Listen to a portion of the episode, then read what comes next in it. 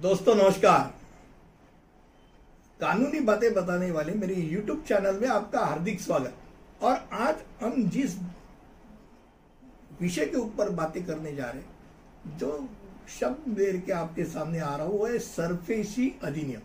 अब सरफेसी अधिनियम बोलने के बाद आधे लोगों को लगता है, क्या कौन सा अधिनियम लेके आया और किस अधिनियम के बारे में बता रहे भाई? पर एक बात है, अगर आपने किसी भी बैंक से या वित्तीय संस्थे से आपने अगर कर्जा लिया है तो ये कायदा आपको लागू होता है, इतना याद रखिए। अब ये कानून कानून क्या क्या है? इसके तहत क्या आता है, ये जान लीजिए। सरपेशी अधिनियम एक ऐसा कानून है कि जो भारतीय बैंक और वित्तीय संस्थाओं को अदालत के किसी भी हस्तक्षेप के बिना क्रेडिट डिफॉल्टरों की संपत्ति या संपत्तियों को बेचने का या नीलाम करने की अनुमति देता है। अब ये सरपेशी कायदे के लिए कौन पात्र है? तो पात्र वही है जिनके ऋण के मामले सुरक्षित है। सुरक्षित ऋण लिया है। सिक्योर्ड लोन है।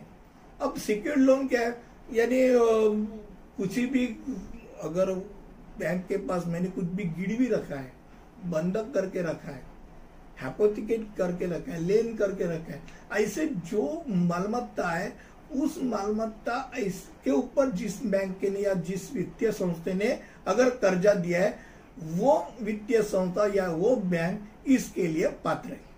अब अदालत की कोई भी यहाँ आदेश की आवश्यकता नहीं होती।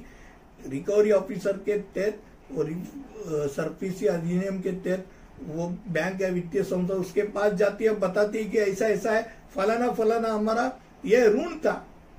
हमने कर्जा दिया था और ये कर्जा, कर्जेदार ने पैसा भरा ही नहीं है। और वो वो नहीं बोल रहा है तो क्या होता है? ये सरफेसी अधिनियम के तहत रिकवरी ऑफिसर उस आदमी को, उस कर्जेदार को नोटिस इश्यू करता है कि भाई इतने इतने दिन में आपको पैसा भरना है। अब नहीं पैसा भरोगे तो क्या होगा? आपकी जो संपत्ति उसका नीलाम किया जाएगा। अब नीलाम के लिए आपको एक अवधि दिया है। उस अवधि में अगर आपने पैसा नहीं भरा तो जान लीजिए आपकी संपत्ति का नीलाम होना ही होना है। तो एक बात है कि बहुत बार ऐसा लगता है कि एक सरफेसी अधिनियम कब तक ला सकते हैं? जल्दी जल्दी लाने की ज़रूरत है क्या?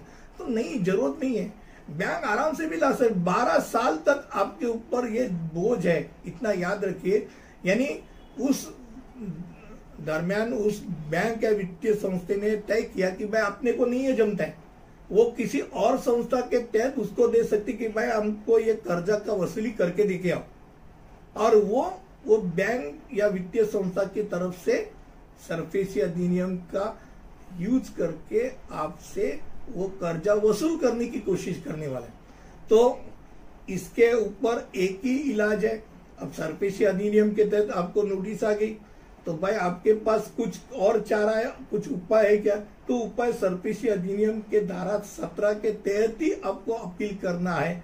और उसमें एक ही चीज़ है, आप एक ही चीज़ बोल सकते हैं कि भाई, मैंने किसी और जगह से पैसे का इंतज़ाम किया है। आप ये नीलाम रुका दो, मैं पैसा भरने के लिए तैयार हूँ। अगर ऐसा ही है तो ही लीला रुकता है, नहीं तो लीला हो जाता है। आज इस वीडियो के अंतर्गत सरफेसी अधिनियम 2002 क्या है, ये आपको मैंने बताया। बहुत जन को ये सरफेसी अधिनियम मालूम ही नहीं था। पर रिकवरी ऑफिसर से कुछ तो आता है, प्यार का पत्र आता है। तब याद रखिए कि अगर ऐसा कोई आया तो आप वकील मित्र से ज़रूर मिलिए और इसको नजरअंदाज मत कीजिए। अगले वीडियो में फिर मिलेंगे किसी और ऐसा विषय को लेकर। तब तक के लिए अनुमति दीजिए, धन्यवाद।